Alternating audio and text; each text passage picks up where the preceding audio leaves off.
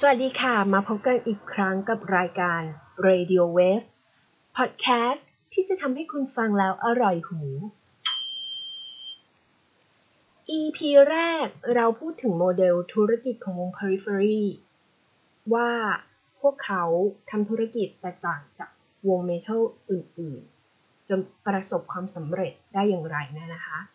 สำหรับ อี พี สองเนี่ยนะคะก็ให้เข้ากับกระแสเสื้อวงเสื้อทัวร์ที่มีอยู่ในขณะนี้เนี่ยนะคะก็จะมาคุยกันในเรื่องนี้ในชื่อตอนว่า The Evolution of Band T-shirts หรือวิวัฒนาการของเสื้อวงค่ะเราก็จะมาดูกันว่าจากเสื้อยืดธรรมดาธรรมดา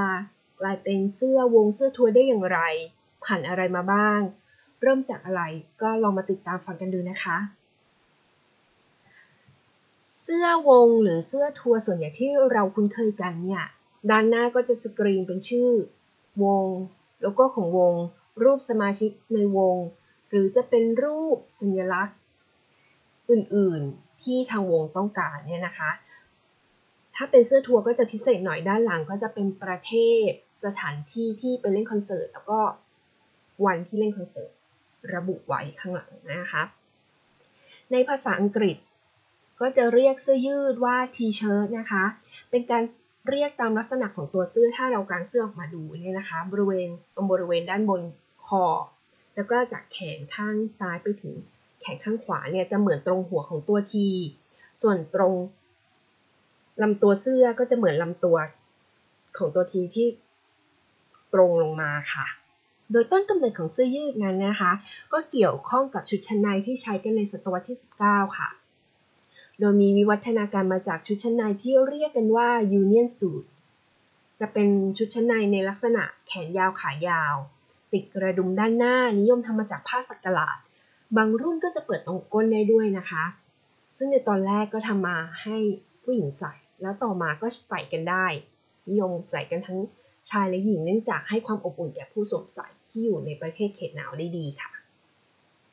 ต่อมาค่ะมีการนำ Union Suitมาตัดแบ่งเป็นท่อนบนท่อนล่างเนี่ยนะคะซึ่งท่อนบนก็จะมีความยาวที่พอที่จะใส่ไว้ในกางเกงแล้วก็คาดเข็มขัดได้ค่ะช่วงศตวรรษที่สิบเก้าเนี่ยนะคะคนงานในเหมืองคนงานตามท่าเรือนิยมจะใส่เสื้อแบบนี้มากนะคะเนื่องจากเหมาะสมกับสภาพการทำงานในสถานที่ที่อากาศค่อนข้างร้อนอบอ้าวเราต้องการความคล่องแคล่วว่องไวสำหรับเสื้อยูเนียนสูทที่เป็นแขนยาวขายาวเนี่ยอาจจะเคยเห็นได้ตามหนังเวสเทิร์นหนังคาวบอยนะคะแล้วก็ยูเนียนสูทที่เอามาตัดแบ่งเป็นท่อนบนท่อนล่างเนี่ยก็จะมีลักษณะคล้ายๆกับลองจอนที่เราสวมทับข้างในเนี่ยนะคะเวลาที่ไปเที่ยวประเทศที่มันหนาวๆมากๆแต่ว่าถ้าจะกล่าวได้ว่าเสื้อยืดแบบในยุคปัจจุบันเนี่ยมันเกิดขึ้นตอนไหนนะคะเขาบอกว่าอาจจะเริ่มเกิดช่วงปีหนึ่งพันแปดร้อยเก้าสิบแปดระหว่างสงครามสเปนอเมริกาค่ะเรื่อยมาจนกระทั่งปีหนึ่งพันเก้าร้อยสิบสามกองทัพเรือสหรัฐเนี่ยนะคะก็ได้ให้ทหารใส่เสื้อผ้าฝ้ายนะคะ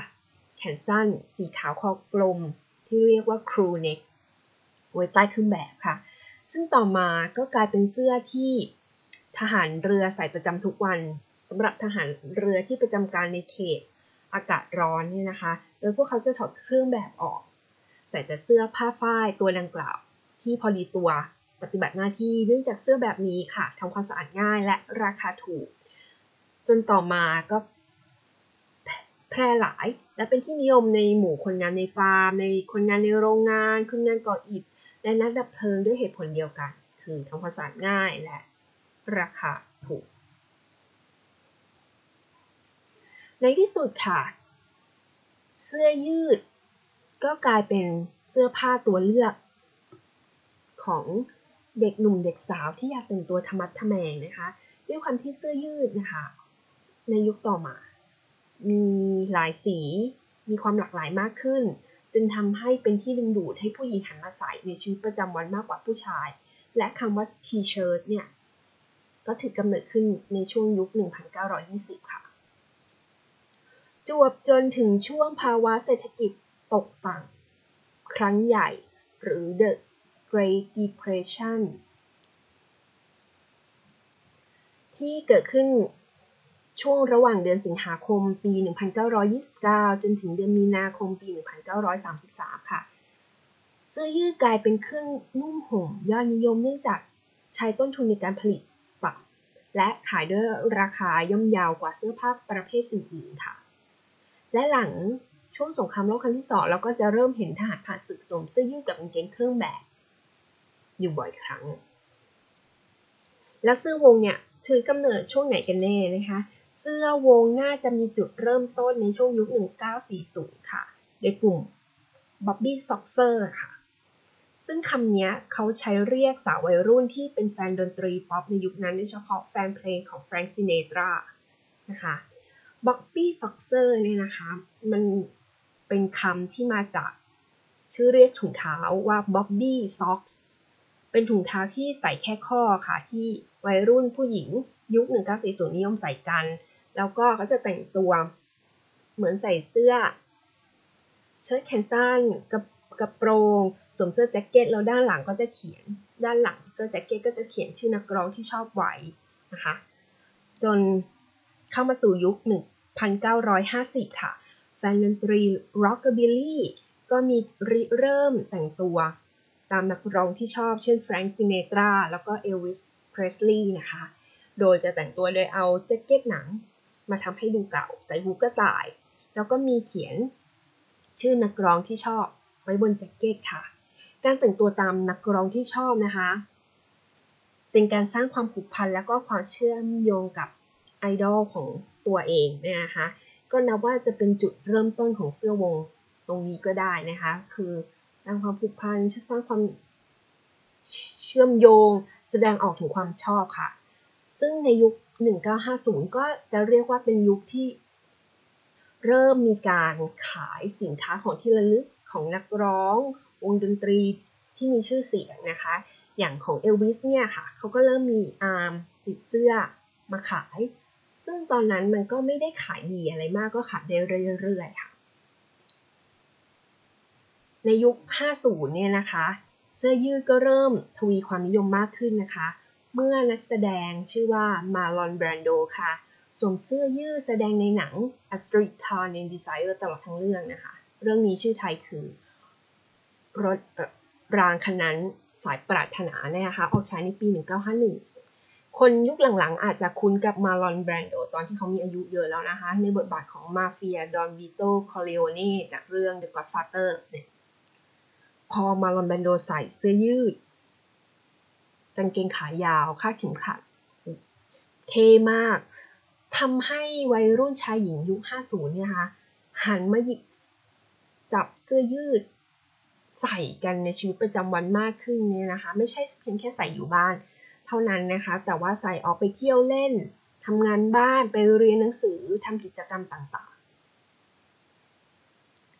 และเมื่อมาถึงยุคหนึ่งพันเก้าร้อยหกสิบเนี่ยนะคะเราก็เกิดเสื้อยืดอีกหลายประเภทนะคะอย่างเช่นเสื้อยืดพิมพ์ลายก็เริ่มเป็นที่นิยมอย่างมากในอเมริกา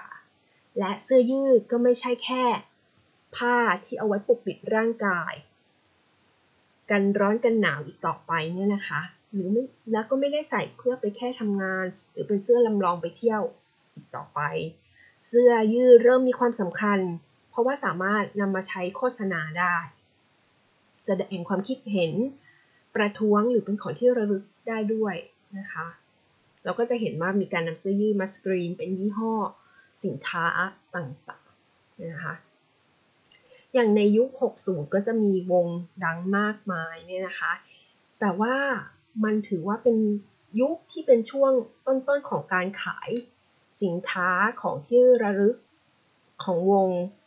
ในคอนเสิร์ตค่ะแต่ว่าแนวทางยังไม่ชัดเจนว่าจะทำอะไรขายบ้างจะขายเท่าไหร่จะอะไรยังไงเนี่ยนะคะของที่ระลึกจากคอนเสิร์ตวงแม้กระทั่งเสื้อวงส่วนหนึ่งในยุคนั้นนะคะส่วนใหญ่เป็นงานบูทเล็กงานบูทเล็กก็จะเป็นงาน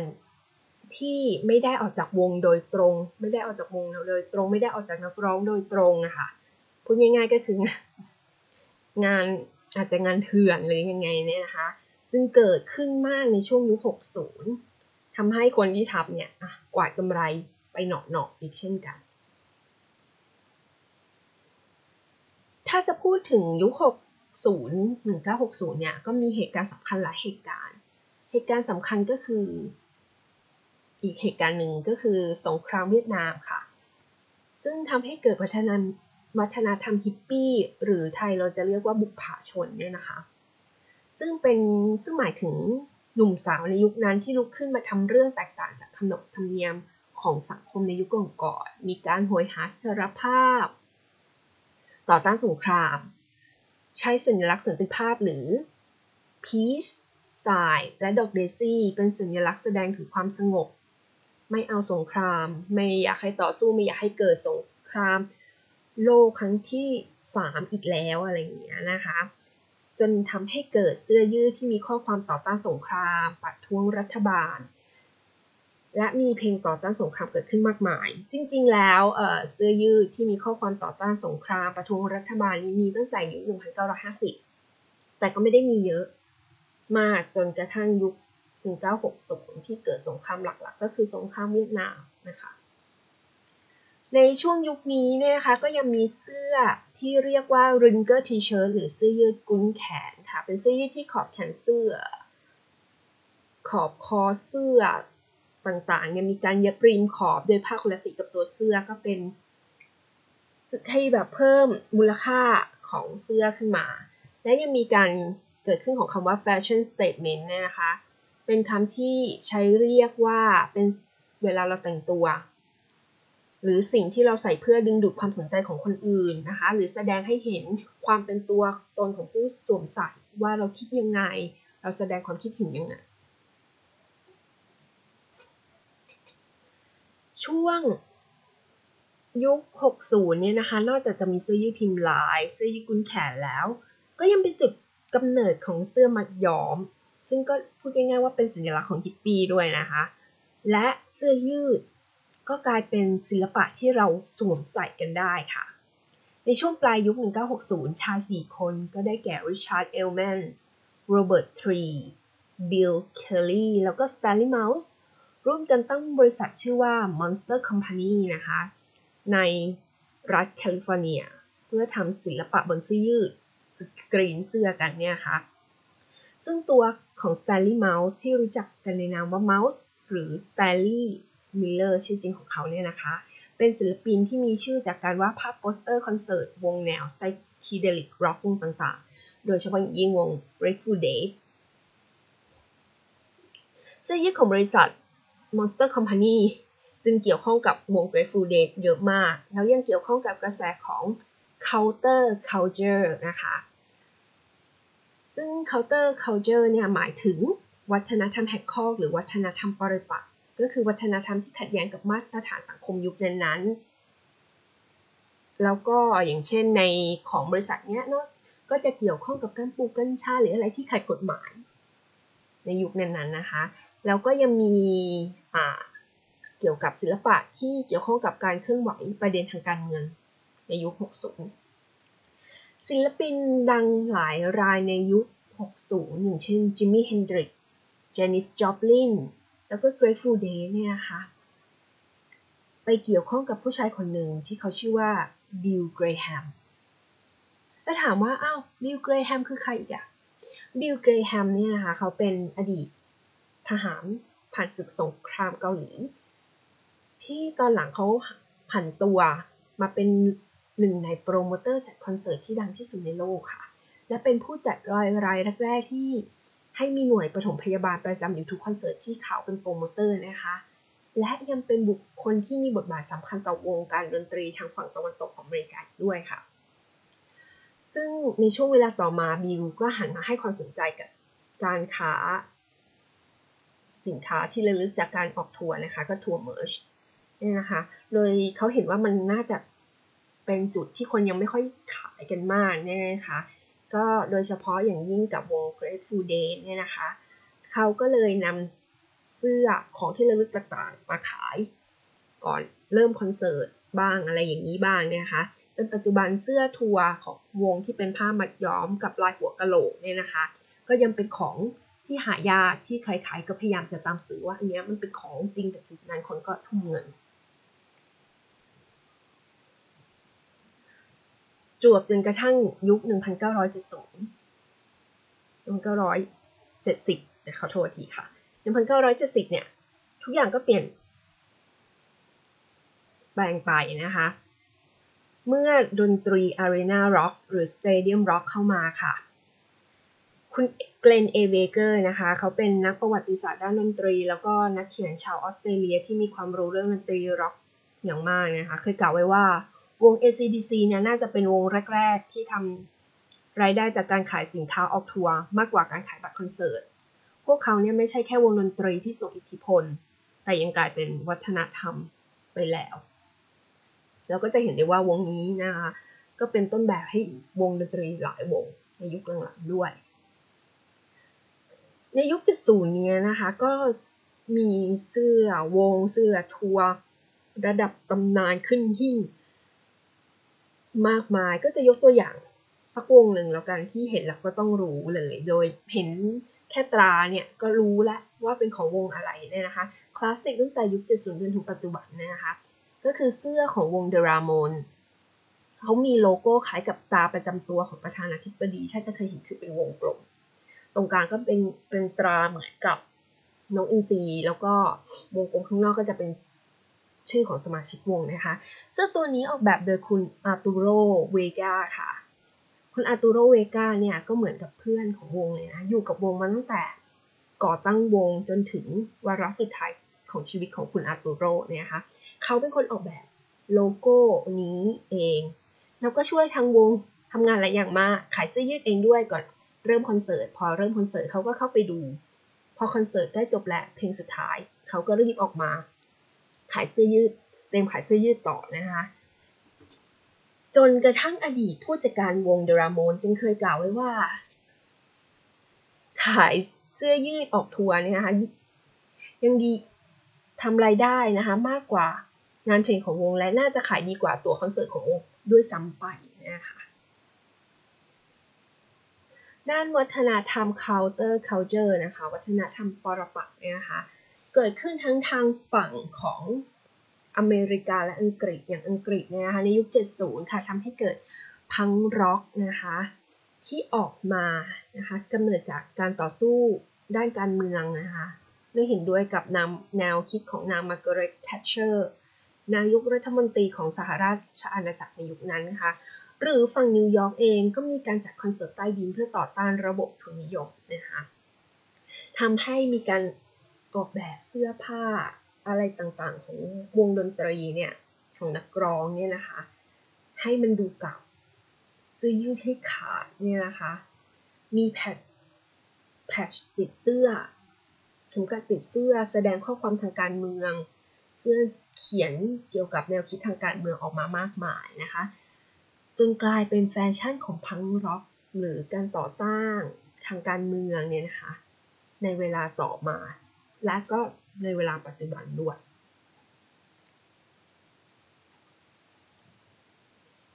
แล้วก็พอจนมาถึงยุคแปดสิบเนี่ยนะคะวงเมทัลวงดนตรีร็อกหลายๆวงนะคะก็มีเสื้อวงที่ใช้ลาย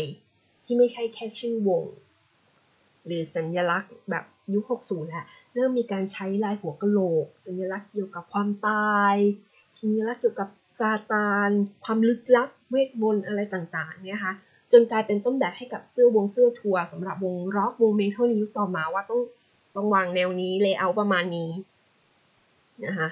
พอมาถึงยุคที่อินเทอร์เน็ตเนี่ยค่ะเริ่มมีแพร่หลายมากขึ้นค่ะการค้าในอีคอมเมิร์ซในอินเทอร์เน็ตก็เข้ามานะคะทำให้คนเราซื้อขายเสื้อ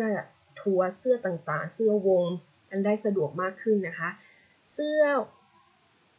ของหลายๆวงดังในอดีตนักร้องดังในอดีตเนี่ยนะคะอย่างเช่นเสื้อทัวร์สมัยก่อนถ้าคุณจะได้มาเนี่ยจะต้องตามนั่งรถไปดูนั่งเครื่องบินไปดูถึงจะได้เสื้อทัวร์ออกมาแต่ตอนนี้อ่ะเปิดเว็บไซต์แล้วก็ซื้อขายได้แล้วเนี่ยนะคะได้กันอย่างสะดวกมากขึ้นเป็นการซื้อขายของคนที่อยู่คนละซีกโลกคนละประเทศกันเมื่อก่อนค่ะคนก็จะคิดว่าเสื้อวงเสื้อทัวร์เนี่ยมันเป็นตลาดเฉพาะกลุ่มหรือ niche market แต่ อยู่ๆนะคะก็เริ่มเป็นที่สนใจในวงกว้างเนื่องจากเมื่อปีสองพันสิบสองค่ะดีไซเนอร์ชื่อดังของตอนที่เขาทำงานให้แบรนด์แบรนด์ดังมากเลยนะคะนำฟอนต์ของวง Iron Maiden Metallica มาเปลี่ยนเป็นฟอนต์ของแบรนด์ที่เขาทำมาให้อยู่นะคะแล้วก็ออกแบบคล้ายๆกับเสื้อวงใช้ในงานแฟชั่นโชว์ค่ะก็กลายเป็นเสื้อวงแนวเมทัลวงร็อกที่เราเห็นสัญลักษณ์ก็รู้ว่าเป็นเนี่ยของวงเนี้ยไปอยู่บนรันเวย์แบรนด์ดังแบรนด์หรูนะคะแต่ถ้าใครจำได้จริงๆนะคะราวๆปีสองพันห้าค่ะแบรนด์ Supreme นะคะกับ Peter Saville คือเขาเป็นคนที่ออกแบบหน้าปกอัลบั้ม Unknown Pleasures ให้กับวง Joy Division ที่มันเป็นรูปคลื่นเป็นรูปคลื่นเหมือนรูปภูเขาเนี่ยนะคะก็มาร่วมกันนำหน้าปกอัลบั้มดังกล่าวมาทำกับแบรนด์ Supreme ค่ะและต่อมา Peter Saville ก็นำการออกแบบคล้ายๆกันไปทำให้กับอีกแบรนด์เสื้อผ้าดังหลายๆแบรนด์แล้วก็ต่อเนื่องมาจนถึงคอลเลกชันของแฟชั่นช่วง Spring Summer ปีสองพันสิบหกค่ะแบรนด์ดังๆก็เริ่มหันมาทำเสื้อยืดฮูดดี้เสื้อมีฮูดที่ได้รับแรงบันดาลใจจากเสื้อวงเมทัลออกมาจำหน่ายเช่นเอาโลโก้วงดังๆมาเปลี่ยนเป็นชื่อยี่ห้อตัวเองชื่อแบรนด์ตัวเองหรือเอาไปซื้ออาจจะไปซื้อลิขสิทธิ์มาก็ได้นะคะเอาวงดังๆมาทำเป็นเสื้อมาขายกับแบรนด์ตัวแบรนด์ตัวเองเนี่ยนะคะทำให้นักร้องชื่อดังแล้วก็คนที่มีชื่อเสียงเมืองนอกเซเลบริตี้เมืองนอกมาซื้อใส่กันจนเกิดเป็นกระแสแฟชั่นขึ้นมาดาราไทยก็มีใส่นะคะแล้วก็ร้านเสื้อผ้าวัยรุ่นพวกเชนฟาสต์แฟชั่นดังๆที่มีสาขามากมายในบ้านเรานะคะก็นำเสื้อวงต่างๆมาขายในร้านให้เลือกซื้อกันได้ง่ายมากขึ้นจากที่เมื่อก่อนเสื้อวงยุคก่อนมากๆคุณต้องเป็นสมาชิกแฟนคลับของวงนั้นถึงจะได้มาหรือยุคหลังๆก็ต้องไปซื้อฝากสั่งหรือซื้อตามเว็บไซต์แต่ตอนนี้ก็คืออ่ะไปห้างใกล้บ้านเราก็เจอและถ้าเข้าไปร้านนี้นะคะก็จะมีให้เลือกซื้อกันทั้งวงเมทัลวงฮิปฮอปป๊อปสลับสับเปลี่ยนกันไปแล้วอย่างที่เคยเห็นอาจจะเคยเห็นทั้งของวง Nirvana Slipknot Metallica อะไรอย่างเงี้ยค่ะอยู่เนี่ยนะคะเขาบอกว่าพอกระแสมันมาเยอะๆเนี่ยแม้จะแม้กระทั่งเซเลบเมืองนอกที่มีแบรนด์เสื้อผ้าของตัวเองก็ยังต้องกระโดดมาทำเสื้อในแนวเสื้อวงขายนะคะแต่ก็ไม่วายมันก็มีดราม่ากระแสดราม่าเกิดขึ้นค่ะอย่างเช่นกรณีสองพี่น้องตระกูลเจนเนอร์นะคะก็พวกเธอก็นำรูปแรปเปอร์ระดับตำนานอย่างบิ๊กกี้และทูพักนะคะมาทำเสื้อยืดนะคะแล้วปรากฏว่าสกรีนหน้าตัวเองทับหน้าของบิ๊กกี้สกรีนชื่อย่อของตัวเองชื่อยี่ห้อนะคะแปะหน้าของทูพักนะคะแล้วนำมาขายในราคาหนึ่งร้อยยี่สิบห้าดอลลาร์นะคะจนทำให้แม่ของบิ๊กกี้ไม่พอใจมากต้องออกมาตำหนิผ่านทาง Instagram ของเธอนะคะก็บอกว่าสองพี่ก็บอกว่าไม่เกี่ยวข้องกับสองพี่น้องนี้เงินก็ไม่ได้เข้าทั้งครอบครัวอะไรอย่างนี้ทำไมถึงทำอะไรไม่เหมาะสมเช่นนี้หรือแม้แต่กระทั่งพอกระแสมาก็ก็จะเกิดคำถามที่จริงมันไม่ใช่คำถามใหม่ๆแต่ว่าเป็นคำถามที่เกิดขึ้นบ่อยๆเวลาที่กระแสใส่เสื้อวงเข้ามาก็คือสวมเสื้อวงแล้วฟังเพลงวงนั้นไหมอะไรเงี้ยก็จะเป็นคำเป็นกระแสที่กลับมาบ่อยๆเนี่ยนะคะเขาบอกว่านอกจากจากกระแสเสื้อวงมาก็ทำให้เกิดอีกกระแสหนึ่งค่ะบอกว่านอกจากกระแสการบริโภคเพลงที่เปลี่ยนไปจากในอดีตทำให้นักร้องหลายคนวงดนตรีหลายวงนะคะหันมาใช้ระบบการค้าแบบบันโดลหรือการขายพ่วงเนี่ยนะคะก็อย่างเช่นเราจะซื้อซีดีแผ่นไวนิลเราไม่ได้ซื้ออาจจะซื้อแผ่นอย่างเดียวเมื่อก่อนก็ได้แต่ว่าถ้าเราซื้อ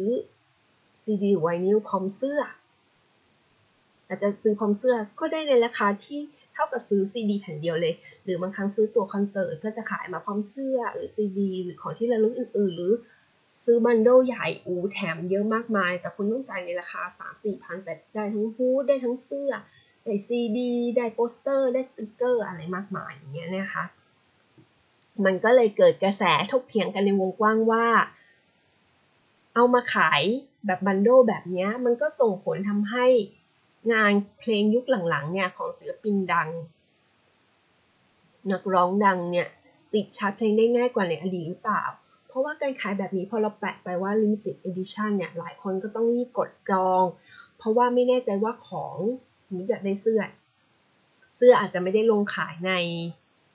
เว็บไซต์อย่างเป็นทางการหรือถ้าจะไปซื้อที่หลังก็อาจจะหมดแล้วแล้วราคามันก็เพิ่มอีกหน่อยก็ได้เป็น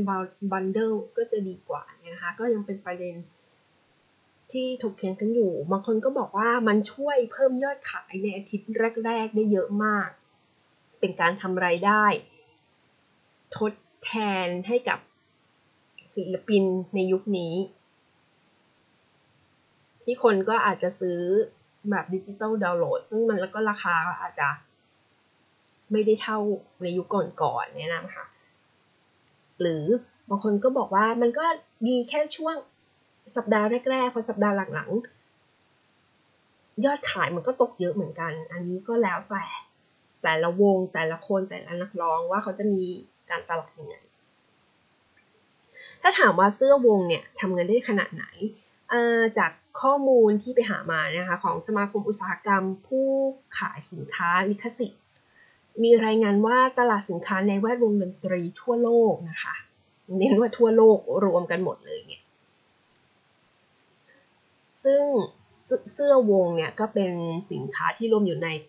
สิ่งตลาดสินค้านี้ด้วยนะคะในปีสองพันสิบหกเนี่ยมีมูลค่าถึง สามจุดหนึ่งพันล้านดอลลาร์สหรัฐนะคะ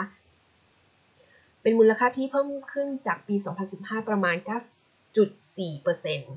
ในขณะที่การแสดงสดนะคะทำเงินได้ประมาณ สี่จุดแปดแปดพันล้านดอลลาร์สหรัฐและการขายอัลบั้มในรูปแบบต่างๆก็ทำเงินได้ประมาณ สิบห้าจุดเจ็ดพันล้านดอลลาร์สหรัฐ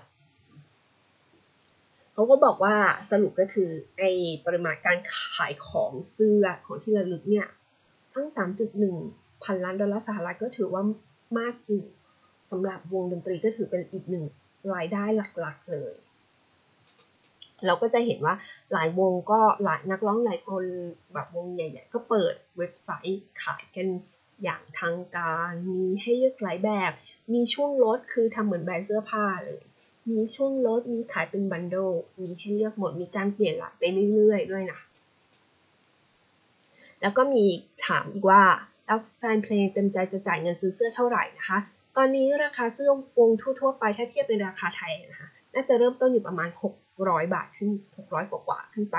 จนถึงระดับพันต้นๆนี่คือเสื้อลายธรรมดาไม่ใช่พวก limited edition หรือเสื้อปีเก่าๆอะไรอย่างเงี้ยนะคะราคามันก็จะใกล้เคียงกับประมาณวัยซีดีไวนิลหนึ่งแผ่นค่ะแต่ก็มีอีกหลายปัจจัยที่จะทำให้แฟนเพลงหลายคนเต็มใจจะจ่ายมากกว่านั้นคือหากเป็นของนักดนตรีหรือวงดนตรีที่พวกเขาชอบเป็นวงดนตรียุคเก่าๆไม่ตอนนี้ไม่มีแล้วอะไรเงี้ยก็อาจจะซื้อหรือเป็นของ limited edition หรือถ้าซื้อเป็นแบบบันโดเยอะเยอะกว่าคุ้มกว่าเพิ่มเงินไปอีกไม่ถึงพันคนก็อาจจะยอมจ่ายเนี่ยนะคะก็ไปหาข้อมูลเพิ่มเติมเกี่ยวกับมีคนเขามาหาแบบเขียนถึงเสื้อยืดที่มันสิบสามลายที่เป็นเอกลักษณ์นะคะเขาก็บอกว่าถึงขนาดว่าเปลี่ยนชมหน้าของวงการร็อกแอนด์โรลร็อกแอนด์โรลไปเลยนะคะแต่จริงๆเห็นว่ามันเป็นลายที่มันคลาสสิกเห็นแล้วก็รู้ว่าเป็นของวงดนตรีวงเนี้ยนะคะสิบสามลายก็ลองมาฟังกันว่ามีลายอะไรบ้างลายแรกค่ะเป็นลาย Lips and Tongue เนี่ยนะคะของวง Rolling Stone ก็คือเป็นรูปปากแล้วก็แลบลิ้นเนี่ยนะคะเห็นแล้วก็รู้เลยว่าเป็นของ Rolling Stone นะคะเขาบอกว่าน่าจะเกิดขึ้นในช่วง ออกแบบในช่วงปีหนึ่งเก้าหกเก้าหรือหนึ่งเก้าเจ็ดหนึ่งแต่ว่ามันก็ยังเถียงกันว่า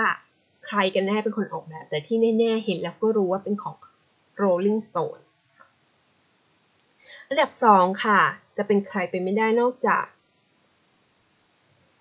ลายที่เรียกว่า Presidential Seal นะคะหรือตาประจำประธานาธิบดีสหรัฐของวง The Ramones จริงๆเป็นตาที่เรียนแบบที่บอกว่าตรงกลางเป็นรูปนกอินทรีแล้วก็วงนอกก็เป็นชื่อสมาชิกในวงแล้วข้างบนก็สกรีนว่า The Ramones เนี่ยนะคะออกแบบโดยคุณอาร์ตูโรเวกาเนี่ยนะคะก็ยังเป็นลายที่คลาสสิกจนถึงปัจจุบันค่ะต่อมาค่ะลายที่สามค่ะเป็นลาย The Dark Side of the Moon ลายนี้ทุกคนเห็นแล้วก็ต้องร้องออกว่าเป็นของวง Pink Floyd นะคะซึ่งเห็นแล้วก็รู้นะคะจะเป็นรูปปริซึมนะคะสามเหลี่ยมแสงเข้าไปแล้วก็อีกด้านหนึ่งก็กลายเป็นสายรุ้งก็ยังเป็นเสื้อที่คนซื้อใส่กันอยู่จนถึงจนถึงปัจจุบันเนี่ยนะคะต่อมาค่ะอันดับสี่ค่ะเป็นของวง Led Zeppelin นะคะเสื้อ ยู เอส เอ Tour of นะคะหนึ่งพันเก้าร้อยเจ็ดสิบเจ็ดเนี่ยนะคะตรงกลางก็จะมีรูปเหมือนคนที่มีปีกเนี่ยนะคะเขาบอกว่าความที่เสื้อลายนี้มันดังเนื่องจากทัวร์อเมริกาปีหนึ่งเก้าเจ็ดเจ็ดนะคะเป็นทัวร์อเมริกาเหนือครั้งสุดท้ายที่วงออกทัวร์เนี่ยนะคะตอนนั้นก็ขายตั๋วไปมากกว่า หนึ่งจุดสาม ล้านใบเนี่ยนะคะแล้วก็เลยมีเสื้อยืดอันตัวนี้ออกมาเนี่ยนะคะก็เลยกลายเป็นสัญลักษณ์ของทางวงไปต่อมาค่ะอันดับห้าก็เป็นเสื้อที่ใช้ชื่อว่า Steal Your Face นะคะของวง Grateful Dead เนี่ยนะคะก็วงนี้นะคะเสื้อออกแบบโดยเพื่อนแล้วก็เพื่อนสนิทของเพื่อนของทางวงนะคะแล้วก็เป็นศิลปินด้วยนะคะในปีหนึ่งเก้าเจ็ดสามเนี่ยนะคะก็เป็นที่ฮิตมากในหมู่แฟนๆแล้วก็ยังคงต้องตามหาลายนี้อยู่แน่ๆนะคะก็จะเป็นหัวเป็นรูปหัวกะโหลกเนี่ยนะคะแล้วก็จะมีสีแดงกับสีฟ้าตรงกลางเป็นรูปเหมือนคล้ายๆกับหยิบหยักสายฟ้าผ่าลงมาเนี่ยนะคะก็เป็นสัญลักษณ์ที่เห็นก็รู้เหมือนกันว่าเอออันนี้แหละเป็นของวง Grateful Dead ค่ะอันดับหกค่ะเป็นโลโก้คำว่า Metallica ของวง Metallica ไม่ต้องกล่าวอะไรถึงกับโลโก้ลายนี้มากเพราะเห็นก็รู้ยังไงก็รู้ว่า Metallica พอเขียนบอกอยู่แล้วแล้วก็การออกแบบก็ทำให้หลายๆคนนำไปใช้กับแบรนด์ตัวเองอะไรเงี้ยไปดัดแปลงเนี่ยนะคะแล้วก็ต้องยอมรับว่าเป็นลายคลาสสิกไม่ต้องมีอะไรเยอะมีแค่คำชื่อวงจบรู้เลยว่าเป็นของใครนะคะต่อมาค่ะอันดับเจ็ดค่ะเป็นลายที่เรียกว่า Aeroforce วัน ของวง Aerosmith นะคะลายนี้มันก็จะ Aeroforce วัน ค่ะเป็นชื่อที่ใช้เรียกแฟนคลับของวง Aerosmith ซึ่งเสื้อตัวนี้เนี่ยค่ะไม่ได้เปิดขายทั่วไปเนาะความพิเศษของมันคือคุณต้องเป็นแฟนคลับสมัครแฟนคลับของวงนี้แล้วถึงจะได้เสื้อตัวนี้นะคะจะเป็นลายที่คล้ายๆกับ Presidential Seal ตาของประธานาธิบดีสหรัฐเหมือนกันก็คือตรงกลางก็จะเป็นนกอินทรีสวมแว่นตาแล้วก็ข้างบนก็วงกลมแล้วก็จะเขียนว่า Aeroforce แล้วก็วันข้างล่างแล้วก็ข้างบนก็จะมีสกรีนเป็นชื่อวงแล้วต่อมาค่ะอันดับแปดนะคะเป็นลาย Star of Affinity เนี่ยนะคะของวง Red Hot Chili Peppers นะคะก็คือเป็นลายคล้ายๆดอกจันสีแดงแล้วก็จะมีชื่อวงล้อมรอบเป็นวงกลมเนี่ยนะคะเขาบอกว่าลายเนี้ยน่าจะออกแบบโดยนักร้องนำของวงก็คือ Anthony Kiedis เนี่ยนะคะเพราะว่าให้ออกแบบโลโก้ของวงมา Anthony นะคะลุงแอนแกก็แบบขีดๆปุ๊บปุ๊บปุ๊บแล้วก็ได้ออกมาซึ่งก็แน่นอนค่ะแค่มีแค่ไอตัวดอกจันเหมือนดอกจันนะสีแดงทุกคนก็เห็นแล้วรู้แล้วว่าเออเป็นของวง Red Hot Chili Peppers ต่อมาค่ะลายที่เก้าค่ะ Smiley Face นะคะก็เป็นของใครเป็นไม่ได้นอกจาก Nirvana นะคะที่ก็เป็นลายวงกลมตาเป็นเครื่องหมายกากบาทแล้วก็เป็นยิ้มยืนนิดนึงแล้วก็แลบลิ้นออกมาเนี่ยนะคะก็บอกว่าไอ้ไอ้จุดกำเนิดเนี่ยก็ไม่แน่ใจเหมือนกันว่ายังไงกันแน่แต่ก็มีข่าวลือว่าเคิร์ท โคเบนเนี่ยนะคะวาดเองที่กำแพงอพาร์ตเมนต์เนี่ยนะคะหรืออะไรก็จะไม่รู้ไม่ว่าจะจุดกำเนิดจากตรงไหนเนี่ยก็เป็นอีกหนึ่งลายฮิตในปัจจุบันที่คนก็ตามคนก็ซื้อมาใส่กันเนี่ยนะคะต่อมาค่ะอันดับสิบเป็นเขาเรียกว่าโฟบาร์โลโก้เป็นของวง Black Flag นะคะเป็นสี่เหลี่ยมผืนผ้าตั้งสีดำสี่อันนะคะก็อันนี้ก็เห็นเราก็รู้ว่าเออเป็นของวง Black Flag แน่ๆแล้วก็ข้างบนเขาก็จะมีสกรีนว่า Black ข้างล่างก็มีคำว่า Flag นะคะแล้วตรงอันดับสิบเอ็ดอันนี้ก็สกรีนชื่อวงเหมือนกัน เอ ซี ดี ซี ค่ะก็คือ เอ ซี แล้วก็มีสายฟ้าผ่ามาตรงกลางแล้วก็ ดี ซี ก็เป็นตราคลาสสิกนะคะเรียกว่ามินิมอลก็ได้ง่ายๆแต่ว่าดูดีจำได้แล้วต่อมาค่ะสิบสอง Misfits นะคะก็เป็นลายหัวกะโหลกของ Misfits นี่แหละส่วนใหญ่ของ Misfits ก็จะเห็นเป็นชื่อวงแล้วก็เป็นหัวกะโหลกเนี่ยจะมาด้วยกันเสมอนะคะคือเห็นแค่หัวกะโหลกก็รู้แล้วของวงอะไรเนี่ยนะคะเขาบอกก็บอกว่าไอตัวหัวกะโหลกเนี้ยมันน่าจะมาจากหนังสยองขวัญปีหนึ่งเก้าหกสี่ที่เรียกว่าที่เรียกมีชื่อว่า The Crimson Ghost นะคะแต่ว่าอ่ะบางคนก็บอกว่าน่าจะมาจากโลโก้นะคะเป็นการ์ตูนของ Stanley นะคะก็เป็นที่น่าเป็นที่จดจำของแฟนเพลงแล้วคนไม่ฟังเพลงก็จะอ่ะอาจจะพอรู้ได้ว่าอันเนี้ยมันเป็นของวงเนี้ยของอันเนี้ย